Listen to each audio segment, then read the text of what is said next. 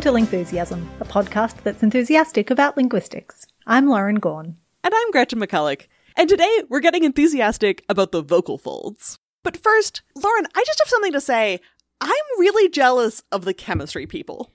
Ah, uh, okay. Why is that? So they have all these cool versions of the periodic table of the elements. Mm. Like you can get it in different colors and aesthetics and designs. And we have a table that gets used a lot in linguistics, the International Phonetic Alphabet chart, but it just looks very boring. I want more versions of it. Yeah, there are a lot of details on the International Phonetic Alphabet charts, which is great if you need to know what's in each of the columns and the rows. But there's a lot happening, and once you know how it's all set out, I don't really read those anymore. I'm kind of there to just find the specific symbol that I need. Right. I was thinking like we could make a version that's sort of abstract and stylized. Hmm. If you don't know about the IPA, it would just look like some cool symbols in a grid. The IPA symbols are indeed very cool. But if you do recognize them, then you get to be kind of an insider. And in the meantime, it would be kind of useful for refreshing your memory of some of those rarer symbols you don't use as much. Oh, like maybe some kind of Scandi minimalist aesthetic? To go with your nice IKEA furniture? okay, but seriously, uh, I want this. I also want this. I have another important question. What should we put our cool stylized IPA design on? Hmm. I mean, in the long run, it could go on lots of things. But before we get ahead of ourselves, we need to run a special offer to offset the investment in getting this thing made. It's a, a little bit beyond our usual in-house design skills. That is very true. And also, it would be cool to use a special offer to make something available that we don't normally sell. Oh, this is finally our chance to make lens cloths. Uh, okay. Why lens cloths specifically? Well, they're portable and they're useful. They're practical, but you can also display your love of linguistics on something that you'd use anyway.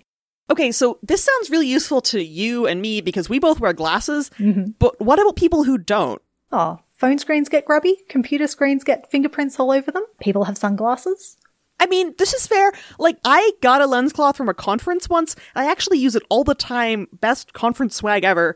So, what if I could have a linguistics themed lens cloth and put it in all of my bags? Yeah, exactly. Very much on the same principle as our linguistics themed scarves. It's some stealth nerdery you can carry around with you and use.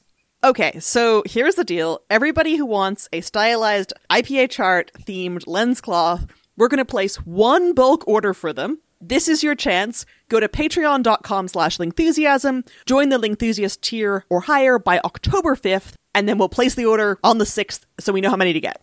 And if you want several lens cloths, either to keep them in different places or to give as gifts or split with some friends, we have some options for those. And we have pictures of the design it's extremely snazzy looking, I have to say. That's all at patreon.com slash lingthusiasm if you get in by the 5th of October 2022.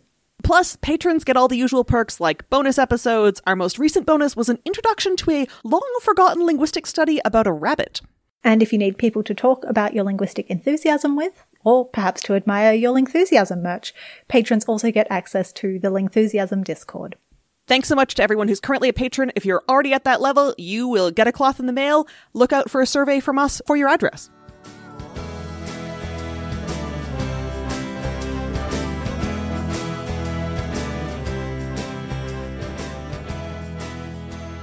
Okay, vocal full demonstration. Mm-hmm. Let's start by putting our hands on our throats. Yep. And saying some sounds. Okay. Ha, ah, ha. Uh, ha, ha, ha, ha. Ha, ha. Sounds like the most underwhelming laugh track ever. the worst podcast was so funny. Very fake laugh there. Um, I am just gently touching my throat low down on the front of my neck. Uh, emphasis on the gently there. I can still feel the vibrations, even with just a tiny fingertip. Yeah, when I've done this in intro linguistics class or intro phonetics class, which is a very classic classroom activity, some people seem to be really comfortable like jabbing right at their voice box, and I'm mm. like, ooh, no, that's. Uh. Yeah, I can report the same. I don't know if it's something to do with differences in anatomy or just twitchy reflexes, but definitely a light touch for me. Yeah, and for the purposes of the demo, doesn't matter. You can just sort of put your whole hand lightly at the base of your throat, which is what I do, or put a, a finger or two towards the middle, and you can do it while you're talking normally as well, which I'm doing right now. But it's sort of confusing if you're not making a, a very controlled sequence of sounds because you're also thinking about what you're saying, and that's kind of distracting. Ah, yeah, great. Here we are. Um, if you're listening around people in public and you're continuing the grand tradition of being slightly silly in public in the name of linguistics. or if you really can't bear to do it now, do try out this demo sometime later when you've got a minute in a secluded location. Just put your hand in your throat, make some repetitive sounds, and feel what your throat's doing. So when I'm making a ha sound, my throat is doing nothing. But when I make an ah sound, there's a buzzing that's happening. Yeah, you can sort of feel the vibration in a very uh, cool 70s fashion. and that buzzing is coming from your voice box, also called your larynx, and specifically from the vocal folds or vocal cords that are inside that. You might be able to feel a lump there if you've had a testosterone based puberty. I can't. I don't imagine you can feel too much there unless you push down hard, which we've established is not necessary. And sometimes they're called vocal cords. I think that's more common terminology mm. because you can think of sort of the chords or the strings on a guitar. Technically speaking, they're more sort of flaps of muscle. So rather than being cords that are attached at either end, their flaps are sort of attached all along one side. I'm so glad we don't call them vocal flaps. Vocal folds is fine by me. Gross. They're also, you can see videos of them.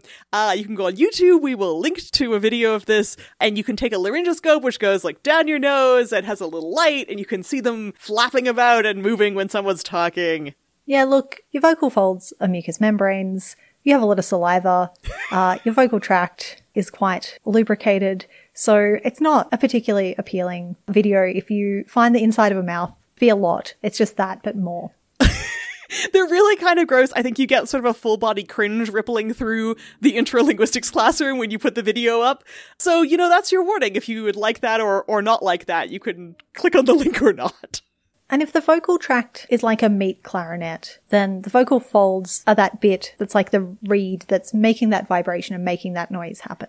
Yeah, I think a meat clarinet is also not at all a disturbing metaphor. Um, you say it very casually, which is because we came up with it a year or so ago for the Crash Course Linguistics phonetics video.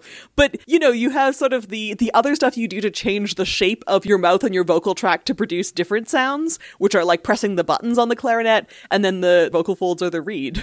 or you could think of this as like if you're playing a trumpet and you need to make sort of a, a buzzing with your lips. into the trumpet, and that's sort of like what your vocal folds are doing. And again, you sort of press the buttons, and that affects what the sound is that comes out. And when you have laryngitis, that affects and inflames the vocal folds inside your larynx.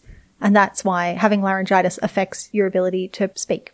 I had laryngitis once when I was an undergrad, uh, and it was the most exciting thing Why was it exciting, Gretchen? because I was midway through a linguistics degree. uh huh. And I'd heard the thing about, oh, you know, your vocal folds, your larynx, like laryngitis, that's what it is. And then I was like, it's true. I can't produce voicing. That's why I can only whisper, because whispering is talking without voicing.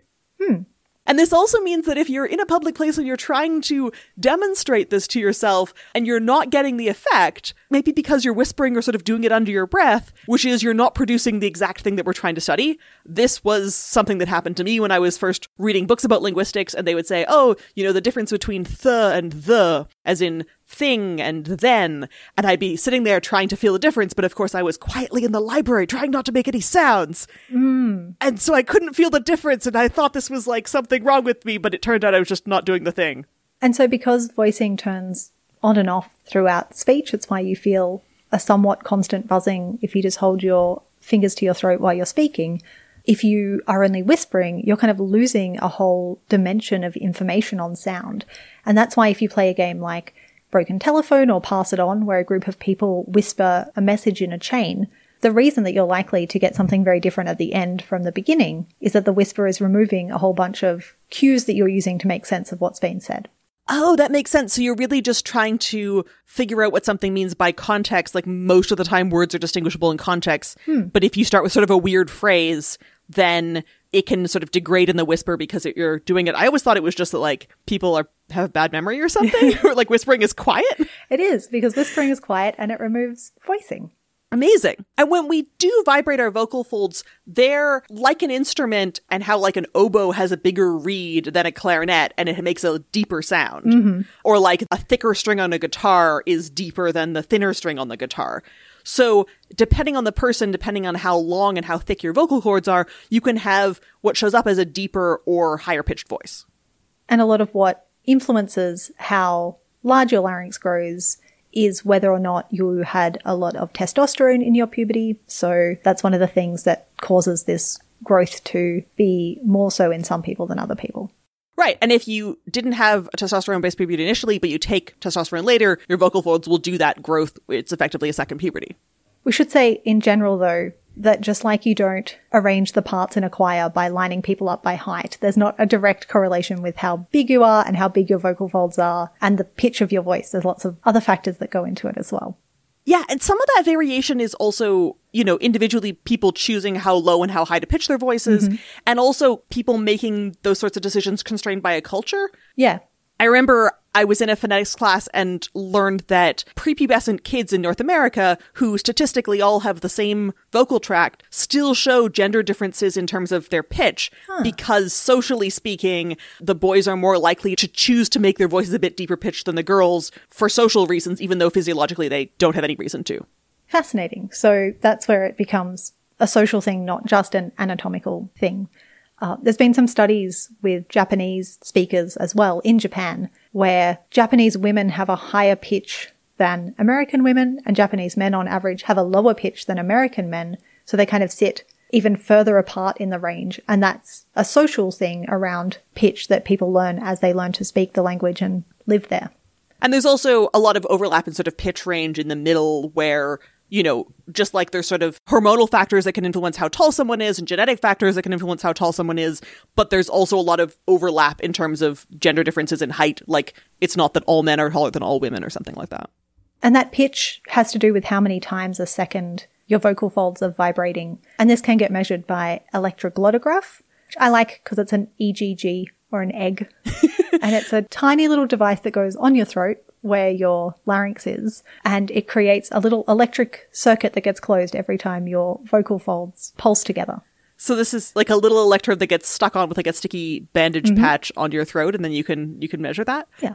So if there's a part of me that's moving like 100 to 200 times a second because that's what hertz means, why am I not more tired when I'm talking?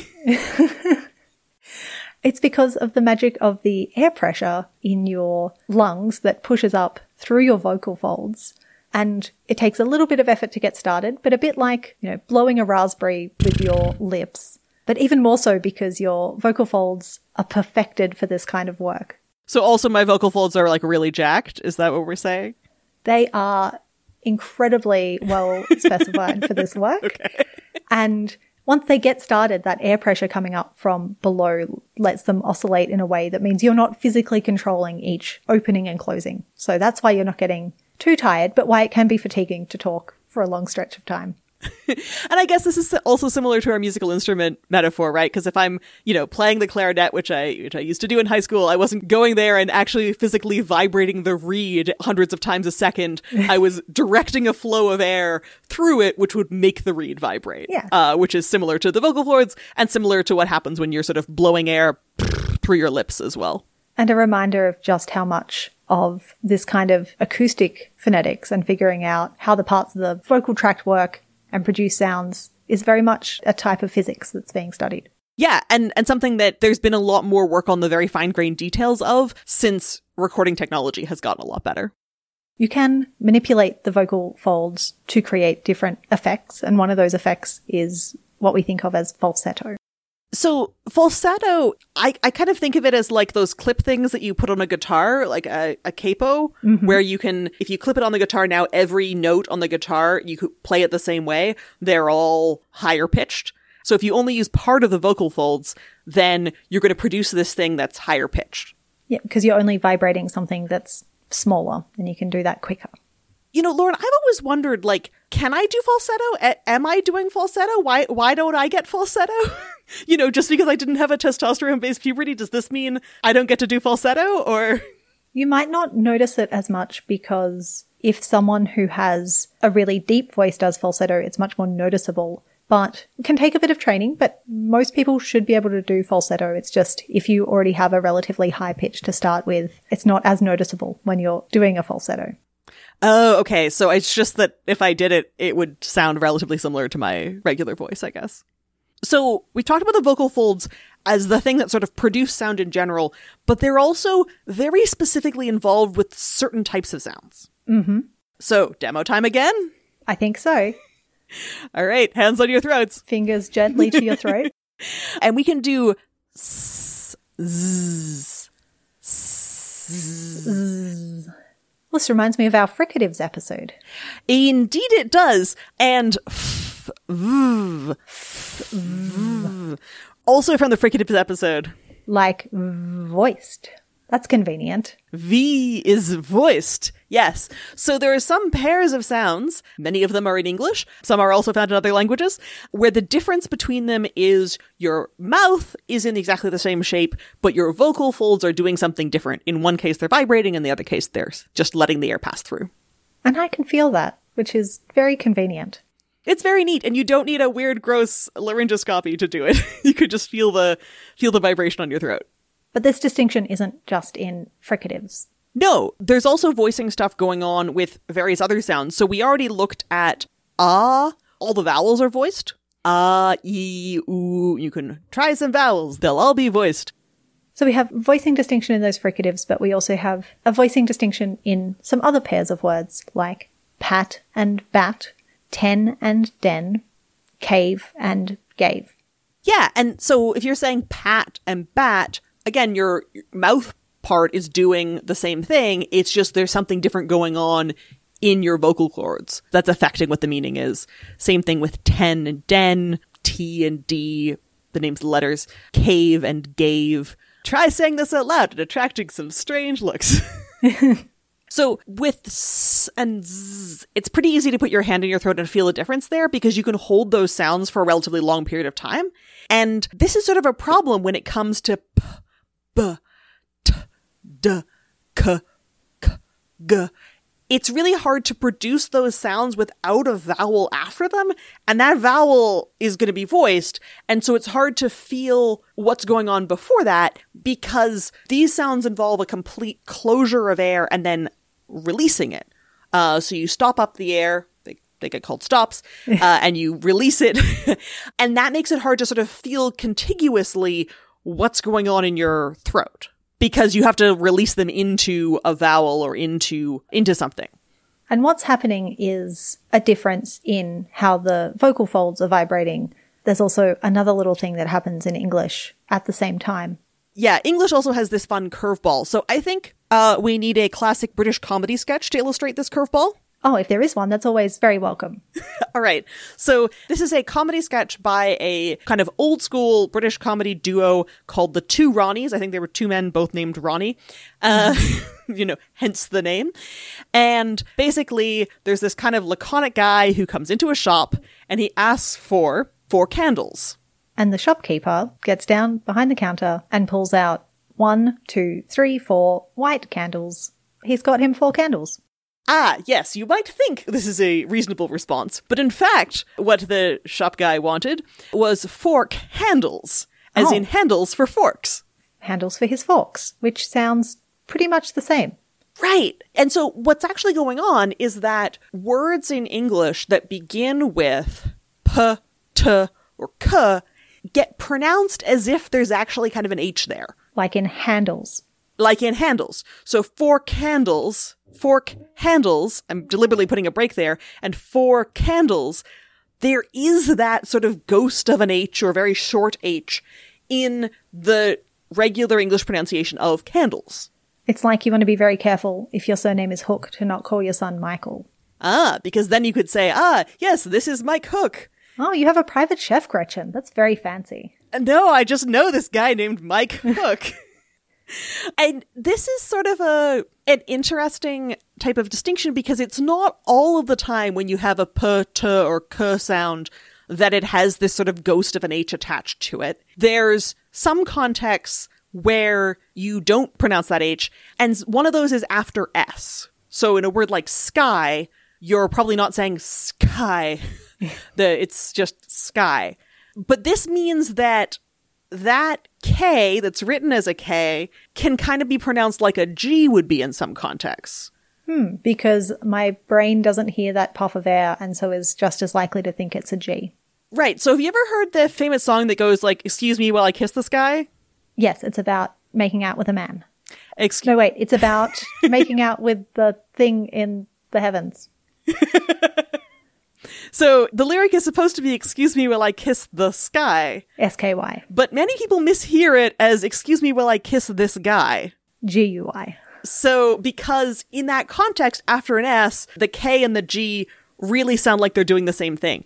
I think this is something that's really tricky for English speakers to wrap our heads around hmm. because our writing system is telling us to like do this one thing and yet it turns out that we're actually doing a different thing perceptually and you've had however many years of your life minus a few at the beginning when you didn't know how to read yet telling you this is what this sound is and then it's like ah yeah actually no it's like something else going on The good thing is you can observe this puff of air that comes out with a or a or a and it doesn't come out with a b or a or a g.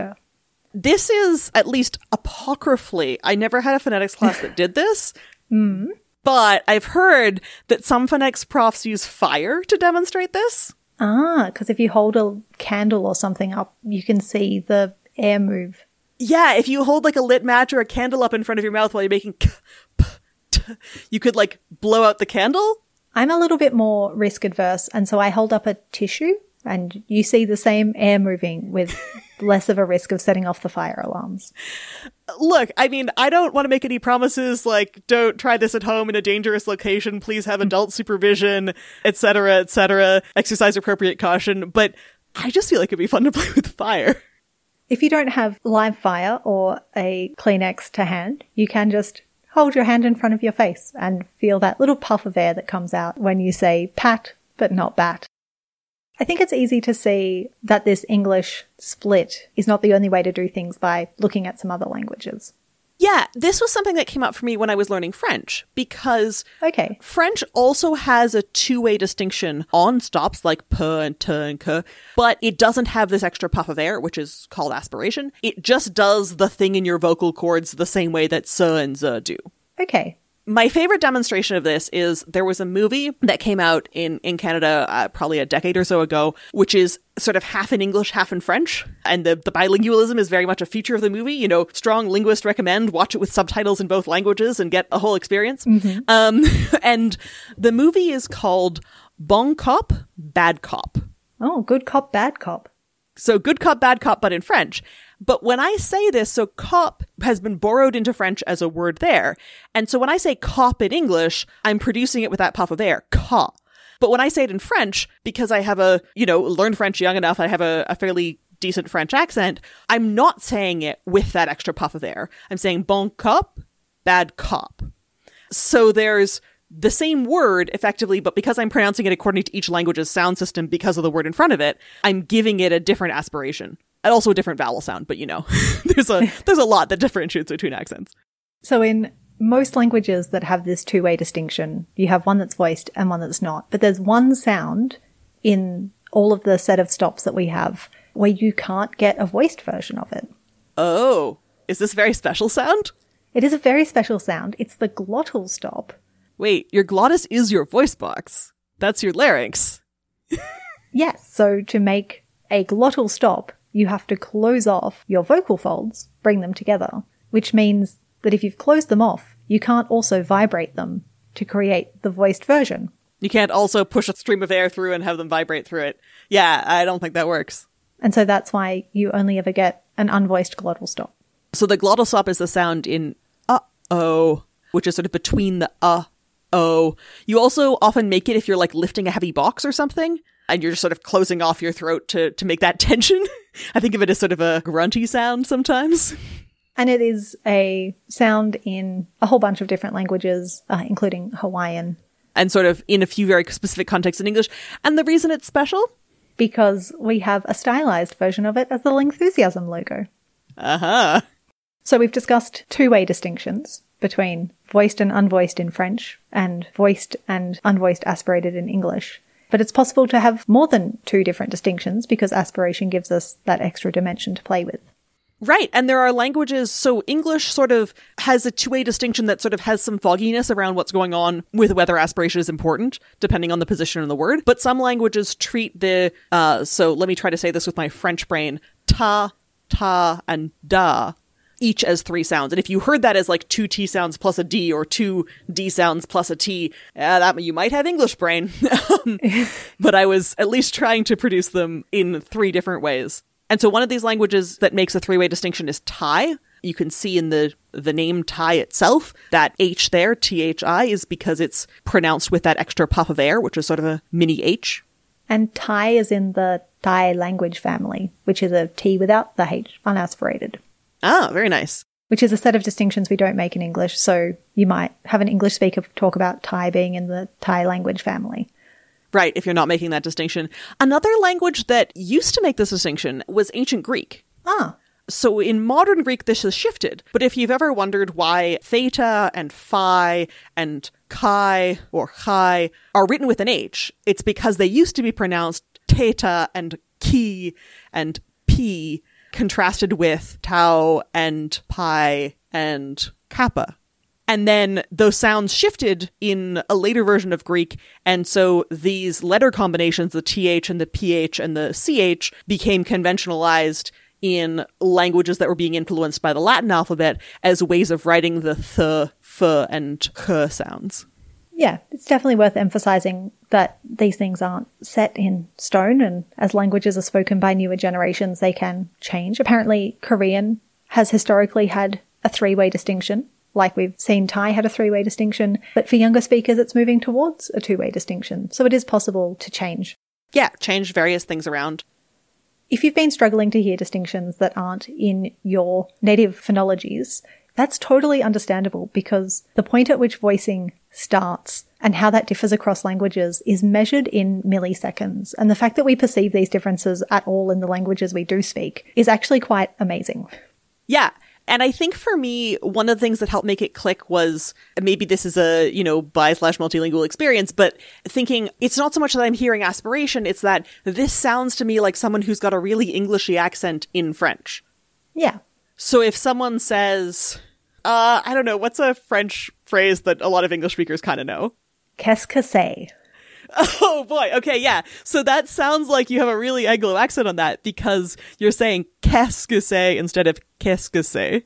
Yeah. I think it's immediately apparent when I open my mouth that my French doesn't get much beyond cafe French. right. So that's a very good demonstration of Lauren doesn't speak French, isn't it? yeah. I don't entirely know what it means, which is probably a good indicator.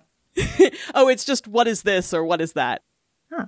Or conversely, if you're someone who grew up speaking French or a language doesn't do this extra puff of air that English does, that's one of the things that contributes to sounding like you have that particular accent when you're speaking English. So it's comprehensible. Like I knew what you were trying to say, but it's something that contributes to that impression of having an accent that comes from a phonology that's arranged a little bit differently. We've covered two way voicing distinctions. We've covered three way voicing distinctions. We've got an example of four way voicing distinction if you want, Gretchen. Amazing. This is a voicing range that is pretty common across languages in the Indo-Aryan family. A lot of those are spoken in India, Nepali as well in Nepal. A lot of languages that are from Sanskrit. So this is things like Hindi, Assamese, Marathi. Lots of languages in that particular area have this four-way distinction. So let me think about the parameters here, right? So you have your vocal folds are either on or off, mm-hmm. buzzing or not buzzing, and you could sort of multiply that by you produce this extra puff of air or you don't produce this extra puff of air. Pretty much. I'll walk you through a minimal set in Hindi. Great. Since I speak Nepali, I can sometimes approximate all of these. We'll see how we go. we have tal, dal, tal, and dar. Mm, okay, so definitely my English brain thinks that several of those sound very similar, but I, I believe you that you're producing them differently and definitely not as well as someone who spent more of their life speaking a language with a four way distinction. But we have our two voiced and our two unvoiced, and one of our unvoiced is aspirated. And the other one uses what we call breathy voice. So it's voiced, but the voicing has a little bit of a gap in it that creates this breathiness. So something like dar or bal. So, breathiness is something that I think you can also use in English for sort of stylistic effect. Yeah. Like if I want to say, ah, how beautiful, how lovely, I'm making the whole thing kind of breath breath like or with that sort of relaxedness of the vocal cords. But if I'm just doing it in this sort of narrow context of on this particular sound, duh, then that's making it for for particular contrast between one word to the next. Whereas saying how beautiful, it has a different sort of emotional meaning or connotational meaning to saying how beautiful. Yeah, there's none of that connotation when you're using breathy voice to create those consonants in Hindi or Nepali. Yeah, not something like the difference between in this particular set, you know, beet versus lentil versus platter versus knife edge, which is just this very kind of lexical meaning of here's a word that means something. This breathy voice is contrasted with what we've just been calling voicing in phonetics gets called modal voice because it's just your normal one, but they needed a technical term for it. So is this kind of like when you're doing statistics and you have like the mean and the median and the mode, and the mode is the one that occurs the most? So the modal voice is like, this is the one that most of the languages have somewhere. So we thought we'd call it like the common one. It's just there. The default. Are there any languages that make a five way distinction? Hmm. I don't know off the top of my head, but there is a different kind of distinction that we can make where we have both breathy voice and modal voice and we introduce a different voicing quality called creaky. So there's a language called Jalapa Mazatec, Mm-hmm. which has creaky voice as one of its options. And creak sort of sounds like ah, ah. It's this very relaxed vocal cords that means that the sound becomes lower because they're looser. And it, it has this sound, I think of it as kind of a Halloween type sound, like if you're opening a door, you might, you might do it. Yeah, just like with breathy voice, we associate it with more vibe related things. Not to be confused with vibration. Whereas Jalapa Mazatec uses it as a way to distinguish vowels. So it has five different vowels that all have either breathy, modal, or creaky in their pronunciation. So that's like 15 vowels if you multiply it out by the, the, the breathiness and the creakiness. That's great. In total, yeah. And creaky voice is the technical linguistic term, but sometimes it shows up under the name of vocal fry when people are talking about it in English, specifically for that side of stylistic effect. Some English speakers, and I know I do this if someone wants to go back and do an acoustic analysis of all the Lingthusiasm episodes, uh, do this sort of at the end of a sentence often to lower your pitch of your voice towards the end of a sentence, which finishes it. Yeah, it's a really good way to drop the pitch because, as you say, it's vibrating less because of that difference in the tension. And that allows you to really emphasize that you're either at the end of your turn or you're speaking with some amount of gravity or authority. I also tend to do it when I'm tired. Uh, if I'm just sort of very relaxed and like, you know, lying lying down after a long day. Oh, I don't know. Just just pass me a glass of water. Okay. I think that's got some got some creak or some fry. I think the important thing with vocal fry is once you start actually noticing it and the acoustic features of it, you notice that it's done by a really wide range of people. It can be done by male radio hosts, it can be done by female podcasters, it can be done by Gretchen when she's tired, pops up in all kinds of places. Yeah, vocal fry sometimes comes up in the media as, you know, here's this thing that they're criticizing for people, but it's just one of the many things you can do with your vocal folds, and all of them are fine. I also find it very reassuring that in a study from five years ago, people under 40 find it a way of sounding authoritative. Oh, great. So that's under 45 now. Yeah. you know, eventually all of the authoritative people will just be vocal frying. Doing interesting things with voicing. I don't know of any languages with six distinctions. You know, maybe there are some that, that make even more, but what's the minimum number of distinctions? Like, we've got a lot of languages that do a two way distinction in voicing.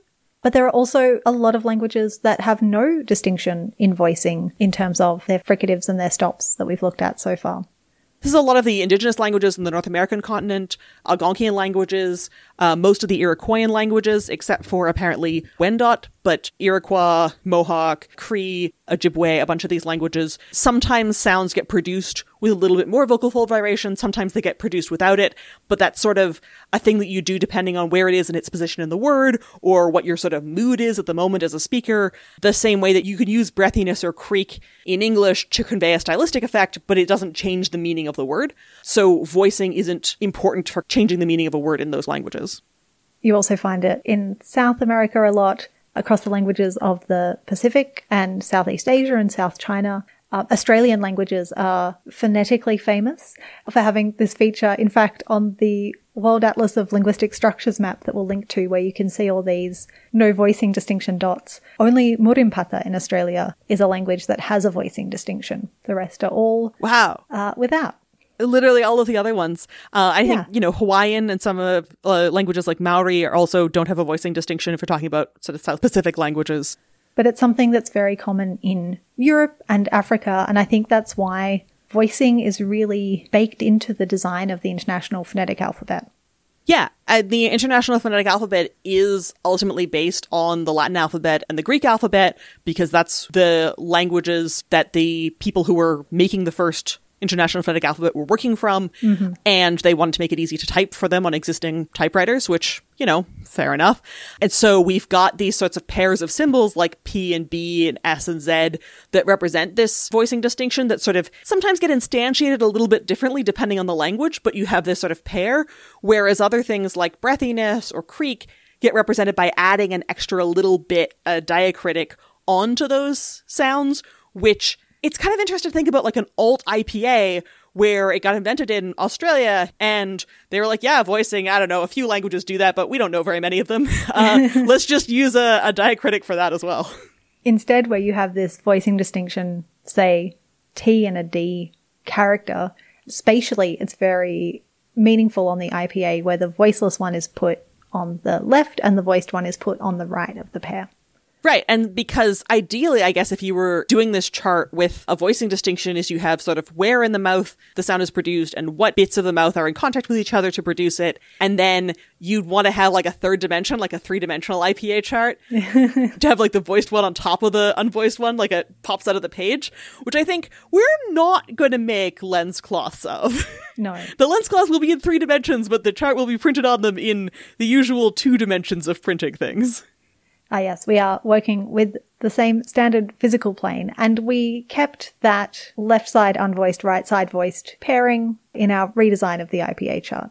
But also, we put some circles to indicate the voiceless ones so that you can sort of have that as a quick reference, and I think the circles look cool. I think they look very neat as well because the usual IPA chart has a lot of text on it. You know, it has labels for all the rows and columns. It has things like when symbols occur in pairs, the leftmost one represents a voiceless one.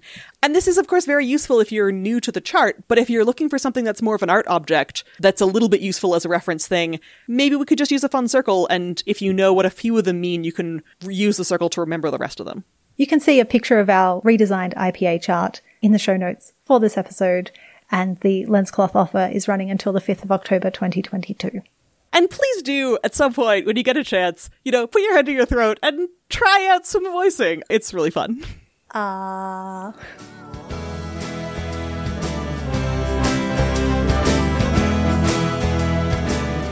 For more Lingthusiasm and links to all the things mentioned in this episode, including how to get a cool redesigned IPA lens cloth, go to lingthusiasm.com. You can listen to us on Apple Podcasts, Google Podcasts, Spotify, SoundCloud, YouTube, wherever else you get your podcasts, and you can follow at Lingthusiasm on Twitter, Facebook, Instagram, and Tumblr. You can get IPA scarves, not judging your grammar stickers, and other Lingthusiasm merch at lingthusiasm.com slash merch.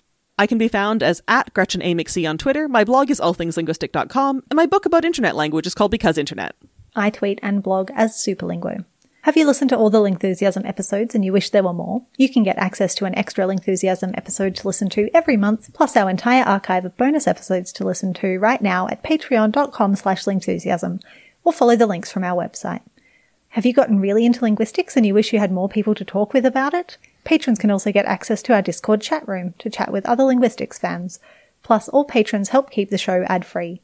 Recent bonus topics include a behind the scenes on running an MRI study and the history of like in English, as well as a historical bunny study. And until October 5, 2022, you can get an aesthetic IPA lens cloth for being a patron. Can't afford to pledge? That's okay too. We also really appreciate it if you can recommend Lingthusiasm to anyone in your life who's curious about language. Lingthusiasm is created and produced by Gretchen McCulloch and Lauren Gawne. Our senior producer is Claire Gawne. Our editorial producer is Sarah Dopierala. Our production assistant is Martha Tsutsui Billins. And our production manager is Liz McCullough. Our music is Ancient City by The Triangles. Stay Lingthusiastic.